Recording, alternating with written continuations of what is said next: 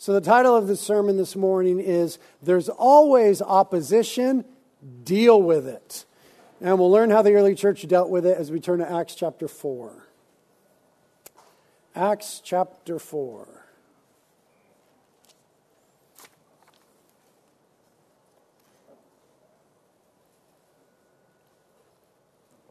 We're looking at verses 1 through 12. I am reading and preaching from the NIV this morning. Acts 4.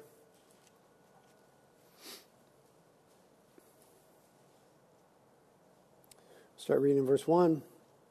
It says, The priests and the captain of the temple guard and the Sadducees came up to Peter and John while they were speaking to the people. They were greatly disturbed because the apostles were teaching the people, proclaiming in Jesus the resurrection of the dead.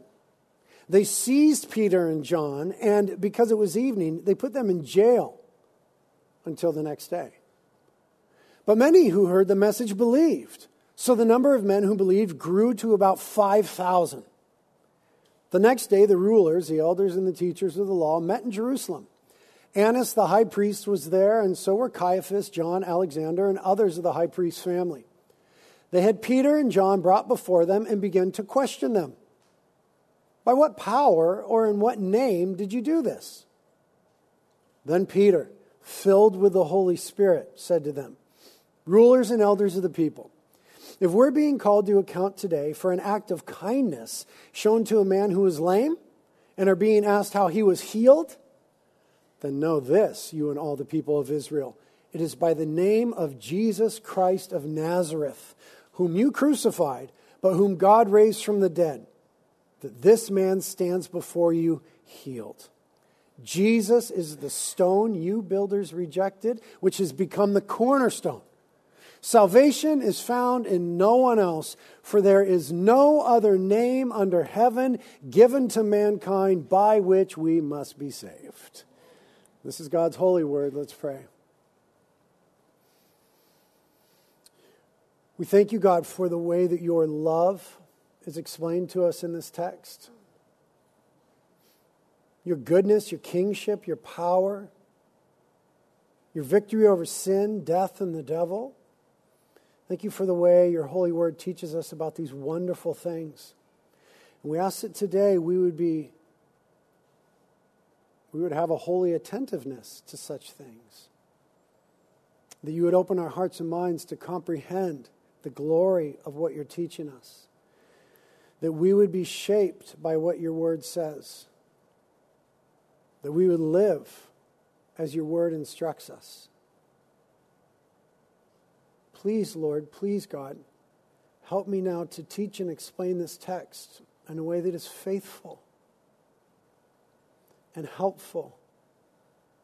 Please, God, please, Lord, help us to live out this text in a way that is faithful and fruitful for the glory of Jesus. We ask it in Christ's name. Amen. Amen.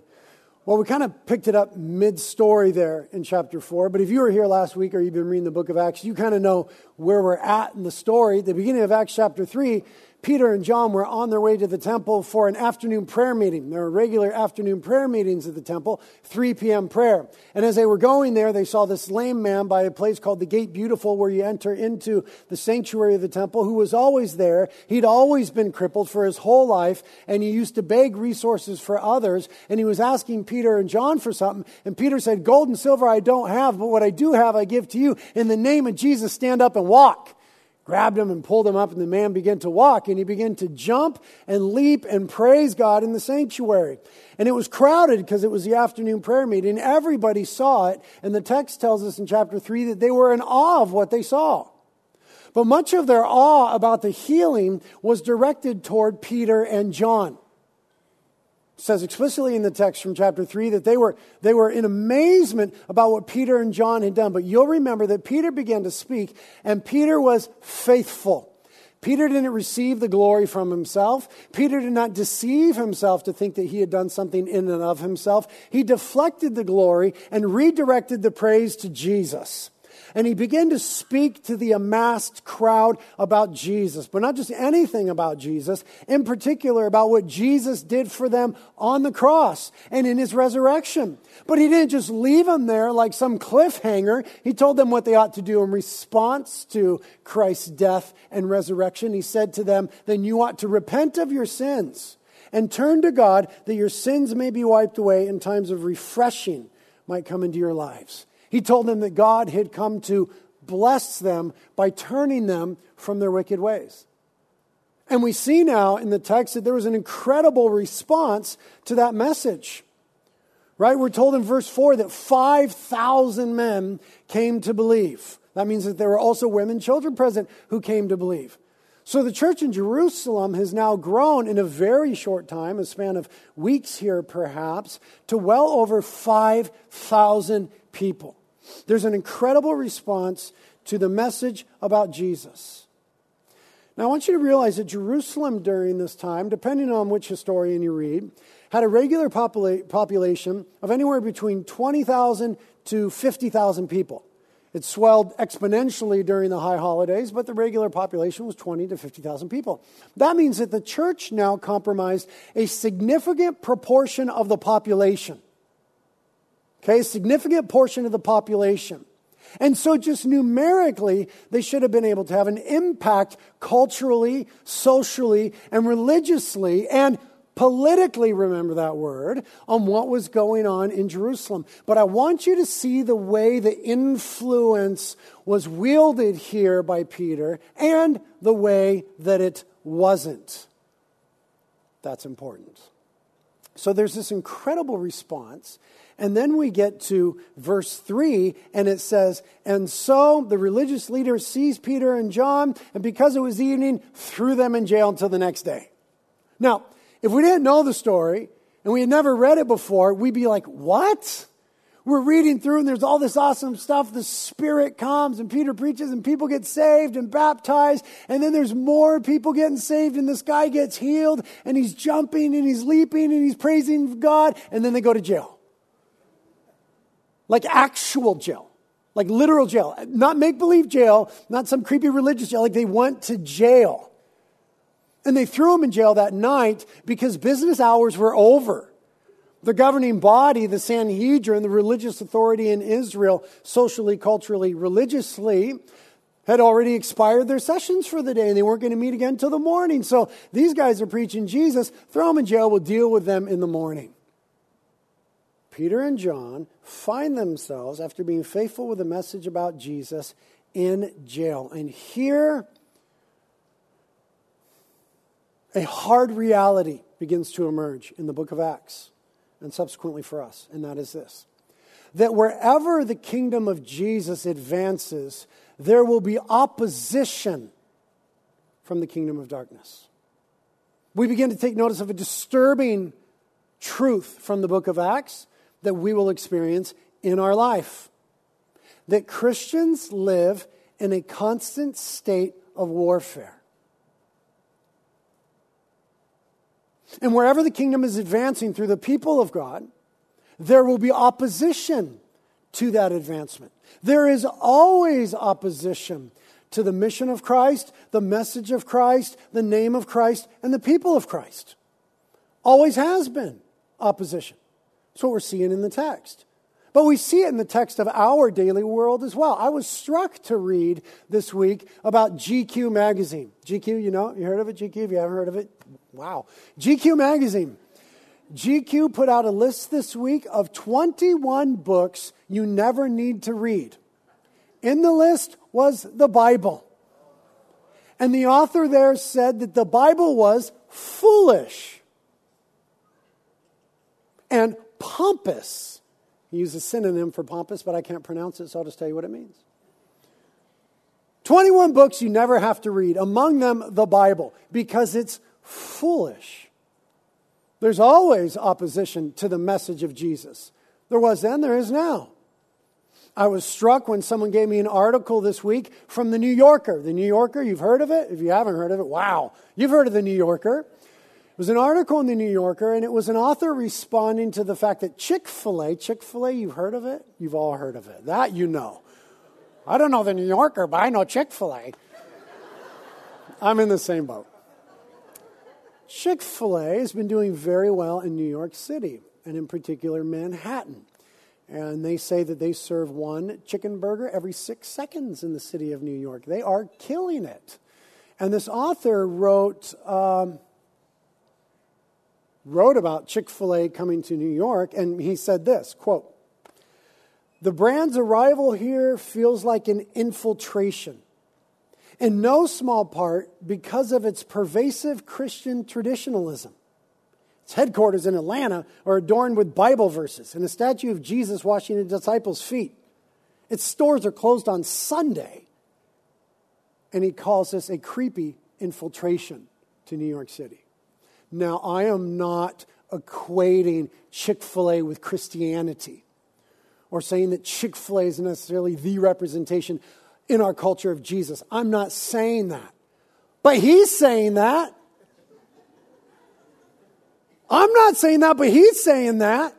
He's saying these creepy Christians are closed on Sundays and they got this picture of Jesus at their headquarters and this Christian traditionalism. This is an infiltration. And the point of the whole, of the whole article is we don't want that here.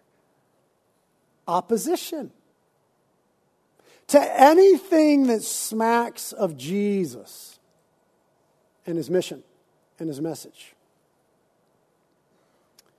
Did you know that there is a bill in California before the governing body here that would make it unlawful for any person to sell books, counseling services, or anything else that helps someone overcome unwanted same sex attraction or gender identity confusion. So, this bill, if passed, would outlaw anyone, including Christians, who would counsel somebody whom we love struggling with same sex attraction or gen, gen, what's the word? Gender issues. Counsel them that Jesus could somehow make a difference in the way that they feel or perceive themselves or understand themselves to be. That would be outlawed.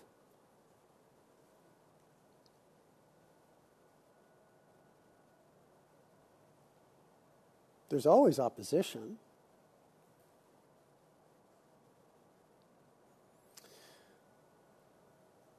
And oftentimes the opposition is shrouded in things that seem innocuous, popular ideas, Chick fil A, political things, sexuality. And in our text, this opposition appears political in nature and it's profound as to why. So I want you to follow me. Peter's discussion with the crowd, we learn from verse 2, has moved from explaining to them how you get saved to explaining to them what happens after you're saved. It says in verse 2 that he was teaching them about the resurrection of the dead in Jesus, so that those who put their faith in Jesus Christ after they die, are resurrected to eternal life in glory to be with the Lord forever, a, a, a, fundamental teaching of Christianity. He's explaining to that to them eternal life. This was, and perhaps surprisingly, a highly politically charged subject and discussion in this place and time represented in the text. And we find from the Sadducees a politically motivated opposition to the Christians and their message. And really motivated. It says in verse 2 that they were greatly disturbed by what Peter and John were teaching. Now, here's some of the background as to why. I'll let someone smarter than myself explain it. I'll just quote them. This is a commentator. He says, the idea of a general resurrection was an apocalyptic concept with all sorts of messianic overtones. Messianic ideas among the Jews of that day meant revolt, overthrow of the foreign overlords, and restoration of the Davidic kingdom.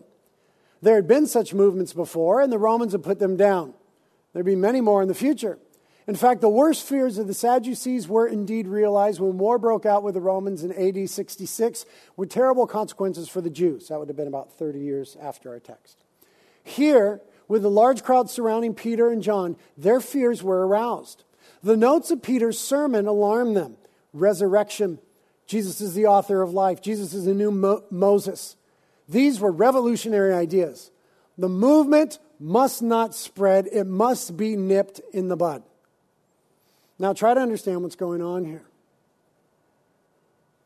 With the Sadducees, the chief priests, the elders, the scribes, all this, this, this body that's coming against Peter and John and the early Christians of church here, their message and their teaching.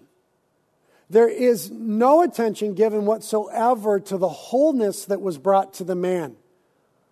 I mean, the dude was lame his whole life, begging his whole life. Now he's healed and set free. That point is set aside, and there's this subplot that emerges. You'll know, you know, or maybe you don't know. The Sadducees were one of the Jewish ruling parties in Israel. Israel had this governing body that governed the religious, social, and cultural affairs called the Sanhedrin, made up of 70 elders. Most of them were from the party of the Sadducees. You might remember from the Gospels, Jesus was always dealing with the Sadducees and the Pharisees. They were always creating drama, the Sadducees and the Pharisees. And they were opposing sort of religious political parties, kind of like the Democrats and the Republicans, always causing drama. The Sadducees were the ones that hold, held most of the power and most of the seats in authority. And because of the relationship with Rome, you remember Israel was occupied by Rome here, dominated, dominated by Rome. Because of their relationship with Rome, Rome afforded them special privileges and would choose the high priests from amongst their number, Sadducees. And the high priest was like the main dude in charge. So the main dude in charge got to be from the Sadducean party. And there was a reason for that. It was because of the way, the way that the Sadducees were sympathetic to Rome. It was because of their, I want you to follow me, their political stance that we see this opposition emerge. Another quote from the same dude. Speaking about the politics of the Sadducees, they were accommodationists with regard to the Roman occupation of Israel. Possessing considerable economic interests, their concern was to make peace with the Romans preserve the status quo, and thus protect their own holdings. In return, the Romans accorded the Sadducees considerable power, invariably appointing the high priest from their ranks, who was the most powerful political figure among the Jews in that day. The prime concern of the Sadducean aristocracy, of whom the high priest was a chief spokesman, was the preservation of order the avoidance at all costs of any confrontation with the Roman authorities. Here's what I want us to get from this I want us to begin to see the ruse that's going on here. I want us to begin to see the deception that's at play here with the Sadducees. Now, listen. Not that the Sadducees were attempting to deceive but rather that the Sadducees themselves were deceived. There's a ruse happening, there's a false narrative running through this thing, there's deception. Not that the Sadducees were trying to deceive, but that the Sadducees themselves were deceived, victims of the ruse. Because in their minds, what they thought they were doing in opposing Peter and, and, John and the message in the early church by putting them in prison, what they thought they were doing was securing peace and prosperity for Israel. What they thought they were doing was securing peace and prosperity for their people, that what they were doing was good, when in fact it was evil.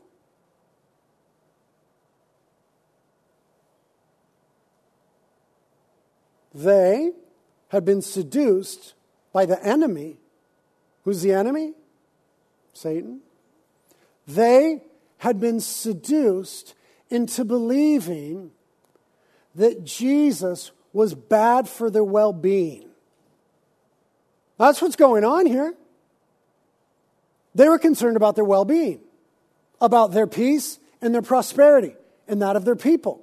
And they saw Jesus, his work and his message and his person, as a threat to their well being, their peace, and their prosperity. That's why they're opposing the message here. That's why the New Yorker That's why GQ. That's why the bill before the government in California. Peter's defense. First of all, Peter just like wanted to clarify what was going on here. Right? We saw in verse uh, which verse is it? Verse 8 and 9, that Peter says, in essence, okay, guys, when he's brought before the next day after spending the night in jail, when he's brought before this governing party, says to them, in essence, okay, guys, I just want to make sure that I'm clear on what's going on here. So you put us in jail, and you've got us before the high court now because this dude was made whole. Just want to be sure I, I understand what's going on here. This guy was healed He'd been lame since birth. He'd always been there. You knew he was lame and he was destitute and he'd always been begging. He's healed and set free and walking and jumping and praising God. And so you put us in jail and now we stand before the Supreme Court and you're calling us to account. I just want to make sure I understand what's going on here. Well, if that's what's going on, if we're busted for this act of kindness and you want to know whose name it was done in, then I just want you and the whole nation to know that this was done in the name of Jesus. Peter's response is ironic because in calling Peter and John to account, they were seeking to, the Sanhedrin and the Sadducees and those they represent, secure their own peace and prosperity. And Peter tells them that Jesus is the only one who brings peace and true prosperity. For it's only in Jesus the man was made whole. Where is your peace and prosperity, Sadducees? Because under your watch, the man was destitute every day at the gate beautiful. But in the name of Jesus, he has been made whole. So that which you think brings peace and prosperity is that is not that which brings peace and prosperity.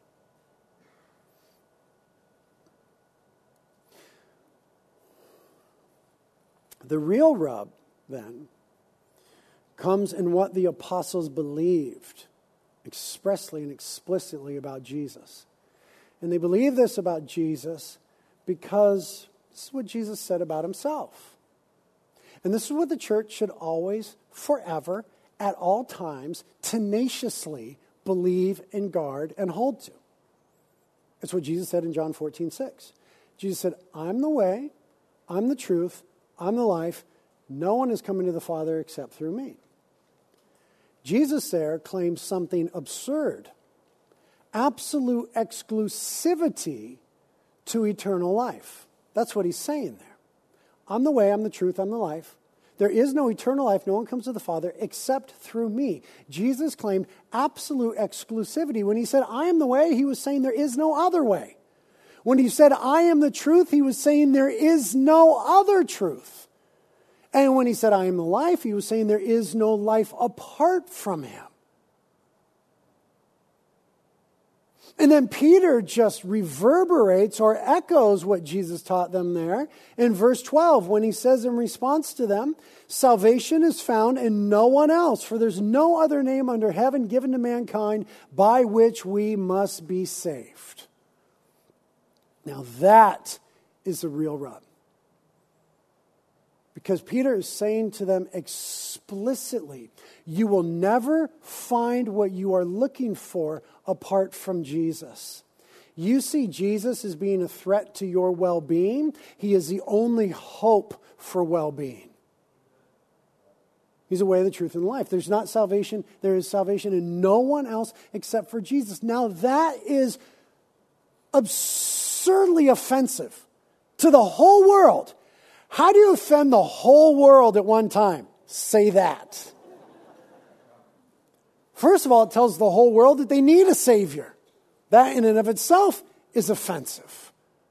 And then it claims absolute exclusive, exclusivity, that every other thing that they thought would bring them ultimate peace, ultimate well being, was not. Now, how did Peter framed this whole thing? This whole thing is framed in the resurrection of Jesus. Peter has been talking the last two chapters about the resurrection of Jesus. Without the resurrection of Jesus, there is no this. Because what Jesus said in John 14, 6 wouldn't have meant a hill of beans in John 20 if Jesus wasn't risen from the dead. The fact that Jesus said this and then rose from the dead gives, gives his words validity beyond anyone else in history. No one else has ever done that. No one else has ever given themselves for the sins of the world, predicted and pulled off their own resurrection from the dead, but Jesus. Therefore, his words have authority beyond anyone else. That is why when Peter preached this in the very vicinity where Jesus was resurrected from the dead, 5,000 people believe the message, repent of their sins, and are baptized and come into being Jesus followers. Because they knew what we know Jesus had been resurrected from the dead. But there was also the opposite response. Some realize that through Jesus we discover peace with God and ultimate peace and true prosperity, abundant life, and eternal life. But others saw, as I've been saying, Jesus as a threat to their peace and prosperity. And those opposite responses, right?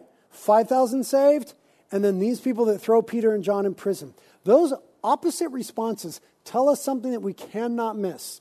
That is, that we, as the followers of Jesus, as Christians, live in a constant state of war. We cannot miss that. We can't miss that for a couple reasons. Number one, it's right here in the text. There's a war unfolding, opposing responses to Jesus. And we can't miss that because what is at stake is too high. You know what's at stake? The souls of men, women, and children. That's what this battle is about. The souls of men, women, and children. This is, I want to say, I just want to frame it like this. What we are engaged in, spiritual warfare, is the battle of our lifetime. The battle of our lifetime. Like, in other words, the biggest thing we could possibly live for the greatest thing that we could give ourselves for, the most profound thing that we could invest in. No cost too great, no reach too long. For this is what Christ has done in the response to it in the world an immense battle. And people's souls are at stake. That was true then in this text, and that's true now. And it might be, again, as I said, couched in different things, you know, like freedom from moral constraint, political correctness, greed. But the truest, deepest reason that sits behind all of this opposition is the fact that Jesus is the true King of the universe. And to that truth, to that message, there is from the enemy real and great opposition that manifests itself in this world around us and in our lives. Jesus said in John 15 to his disciples that this would be about him, but they could expect to experience it, right? He says in John 15, if the world hates you, just remember it hated me first. The world would love you as one of its own if you belong to it but you're no longer part of the world. I chose you to come out of the world, so it hates you. Pause right there for a moment. That's radical. Jesus is saying if you were to just go along with the world and the way the world is going, the world wouldn't have any problem with you. But I've called you to be different from the world. I've called you out of the world as my followers. And as long as you do that, you will stand in contrast to the way and the flow and the zeitgeist of this world, and you will be unpopular. And so, a large scheme of the enemy against you, Christian, is to lull you into complacency to pacify you and so keep you from seeing the way that this world is counter Christ, his person, and his message, so that you just go along with it. How many of you have ever read the Screwtape Letters by C.S. Lewis? Some of you, the rest of you, homework this week. Read it. You will not be disappointed. Why do you laugh when I say homework? I ain't kidding. Read it this week. I'm just kidding. Who knows? Uh, Screwtape Letters, C.S. Lewis there portrays a dialogue between two demons. And in the Screwtape letters, demons are assigned people to mess with, to pull them away from vibrant, vibrant Christianity. And I was driving up to, uh, my son and I were driving up to Lemoore, California on Friday to go surfing. Figure it out. Yes, yeah. Some of you know what I'm talking about. And it's a long drive, it's three and a half hours, boring drive, nothing to see. And so we're listening to the Screwtape letters on, uh, what's it called? Audiobook. Audiobook. I read it years ago. I reread it years ago again. I'm old enough to have read it a couple times with decades apart. Hadn't heard it in a long time. And when my son and I were listening to it, I was dumbfounded. I was dumbfounded at the way C.S. Lewis portrays there the subtle,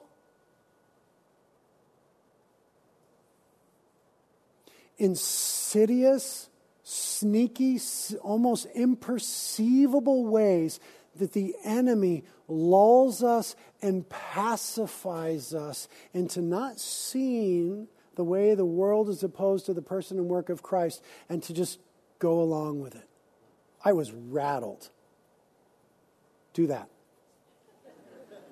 I was rattled. I was rattled by the way that was expressed there. The point of that is we have an enemy who is real. He is radically opposed to Jesus.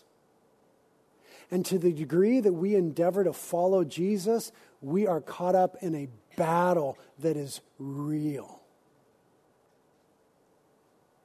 And the less you go along with the world, the more you're going to experience it. Because, like the Sadducees, many believe that peace and prosperity is not found in Jesus, that he's opposed to their well being. But we're learning something better. So Jesus continues. I, that was a long digression, but a good one. Jesus continues in verse 20 and says, Do you remember what I told you? A slave is not greater than his master. Since they persecuted me, naturally they will persecute you. If they had listened to me, they'd listen to you. They do all of this to you because of me, for they have rejected the one who sent me. Jesus tells us, he's telling Peter and John, this is real. This battle is real. You're going to experience it. You're going to experience opposition and persecution, but it's not about you, it's about me. But it's also not about the author at the New Yorker. It's not about the author of the bill before the California legislation, legislation body. It's not about the dork at GQ that wrote that. Quote me on that. Send it to him. It's about spiritual realities behind these things, right? Paul reminds us in Ephesians when he says, Now I feel guilty for calling him a dork. Uh, a final word be strong in the Lord and in his mighty power. Put on all of God's armor so that you may be able to stand firm against all the strategies of the devil. For we're not fighting against flesh and blood enemies, but against evil rulers and authorities of the unseen world, against mighty powers in this dark world, and against evil spirits in the heavenly places. So Jesus says, there's a real battle going on in the world. It's because of me and who I am. They hate me, Jesus says, but because you're mine, they're also going to hate you. But it's not about them, it's about these spiritual forces of wickedness at work behind them. And here's what their goal is, Jesus says. Look in John chapter something. Jesus says, Yes, I am the gate. Those who come in through me will be saved. They will come and go freely and will find good pastures. But the thief's purpose, who's the thief he's referring to? The thief's purpose is to steal, kill, and destroy. Pause right there. Man, he unmasks the enemy here. Because what the enemy is, is deceptive and seductive. Deceptive and seductive. He's never going to enter into the life of a Christian and say, listen, here's my deal. I want to steal from you, I want to kill you, and I want to destroy your life. I want to destroy your marriage and your children. I want to destroy generations of your family. He's never going to say that. He's going to say, What I want to bring to you is the peace and the prosperity that you are longing. And Jesus himself stands in the way of that.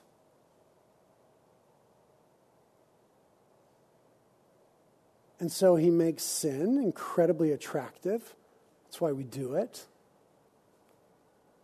He makes things of the world seem ultimate. That's why we pursue it. But Jesus, here in his love for us, unmasks the enemy and tells us listen, he always, only, ever comes to steal from you, to kill you, and destroy you.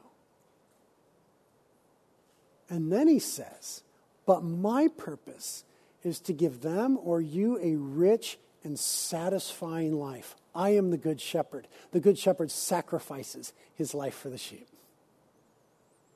Jesus came to give us a rich and satisfying life, abundant life, as it says in other translations. Just what the Sadducees were in all truth seeking, but were deceived as to the truth of how to find it. Jesus says, I am the only one who can give you a rich and satisfying existence.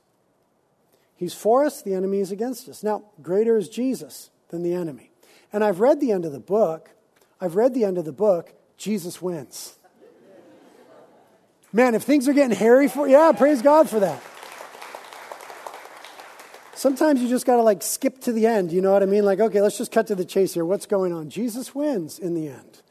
But until Christ returns, there is this battle. Satan is a defeated foe, to be sure. He was defeated through the cross of Christ and his resurrection. But until his final vanquishing that we see in the book of Revelation, there is this battle, and it's real, and there is so much that is at stake. And I love then the example of Peter and how he responds. You know what Peter could have done?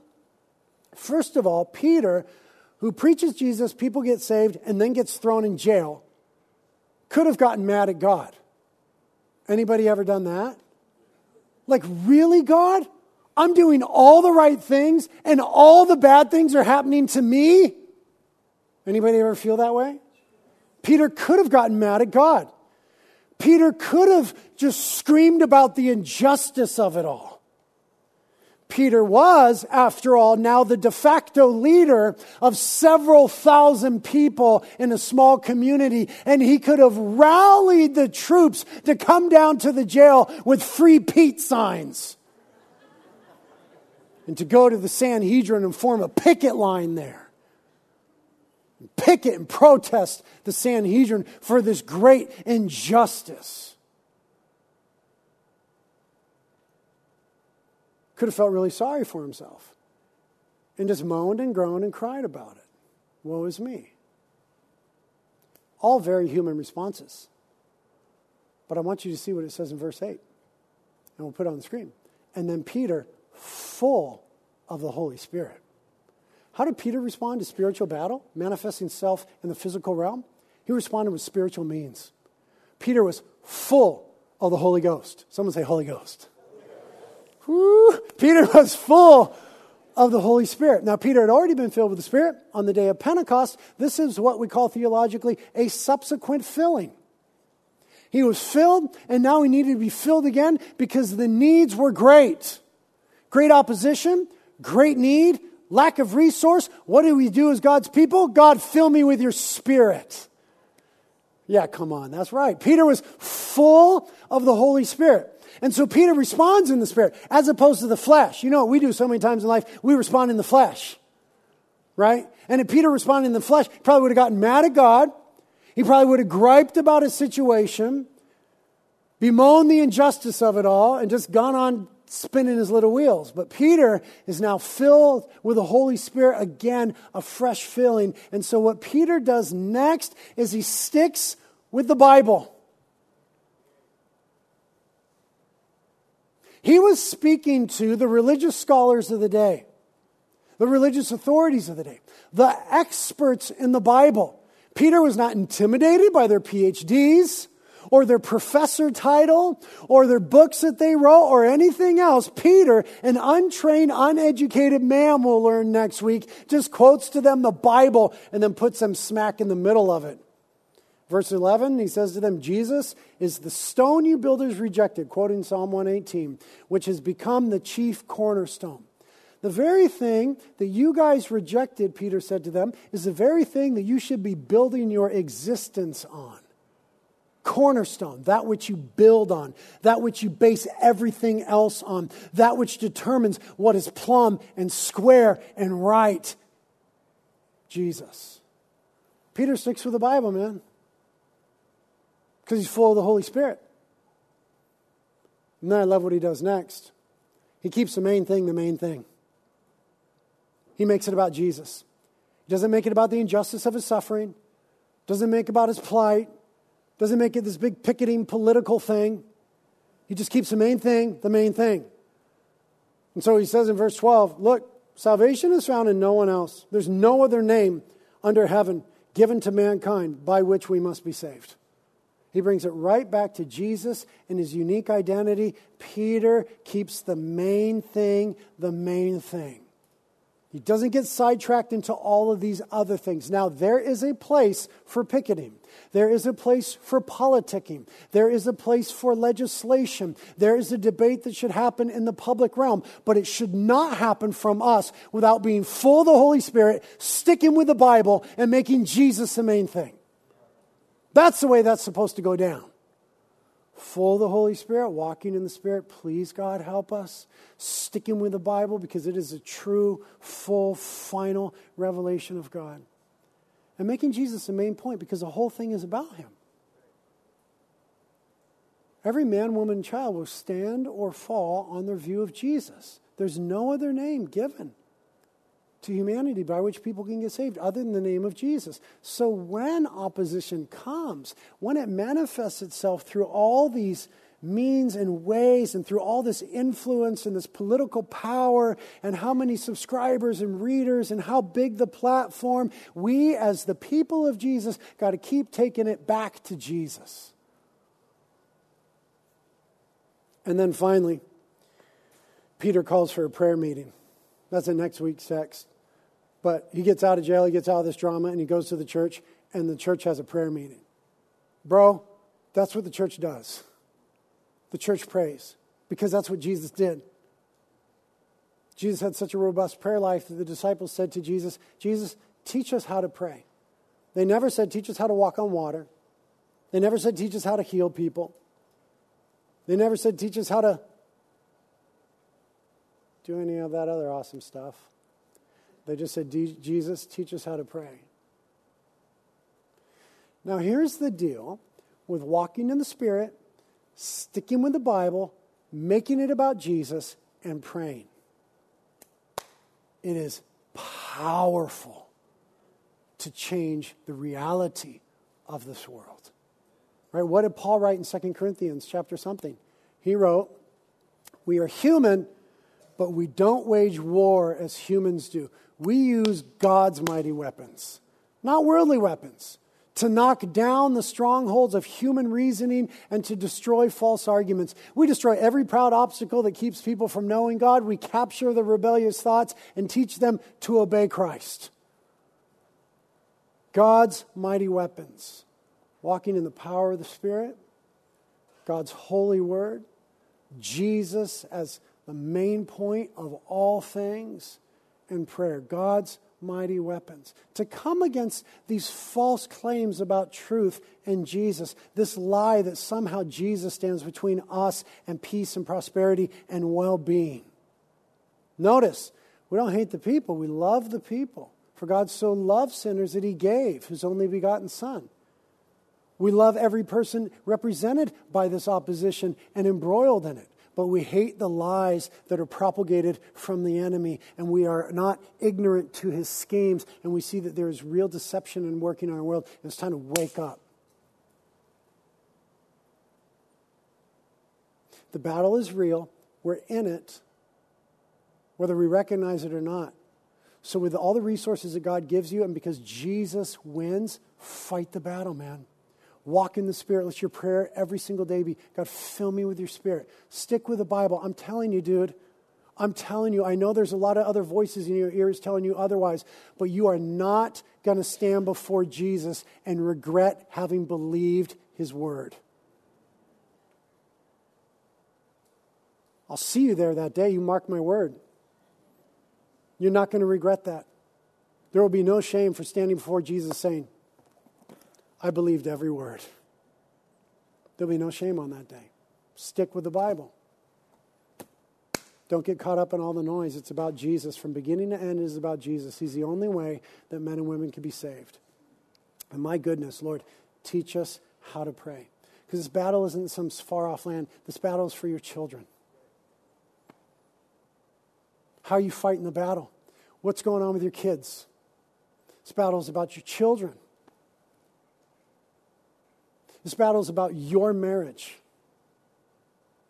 This battle is about your sexuality. And the consequences and results of these things will reach generations. So don't be lulled into complacency.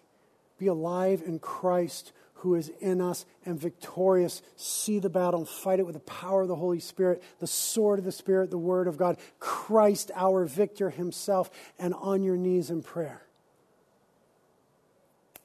Jesus wins, and so do we. Amen.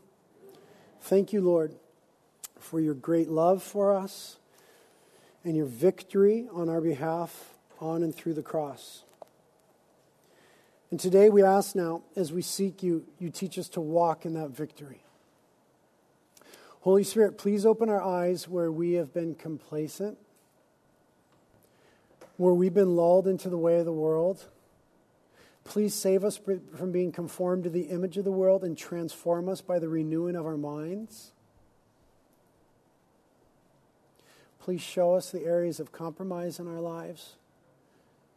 And please help us from a place of victory for Jesus you win. Please help us to battle faithfully. Please, God, for our kids, for our marriages, for our families, for our community. Please, God, teach us to stand firm and resist the enemy. Make us fearless in the face of opposition. Governing authorities, big magazines,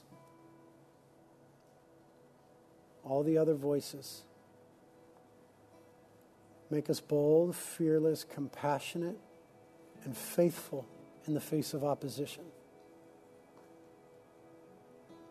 And please, God, manifest more of your victory in our lives right now, God. Please, God, more of your victory. More victory over sin. More freedom from unforgiveness. More faithfulness in our parenting our marriages and our sexuality and our finances.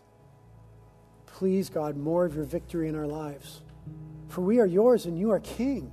Greater is he who is in us than he who is in the world. The earth is the Lord's and all it contains, Christ, and you are coming again to set right all that has gone wrong. May we be faithful now until the end, Lord.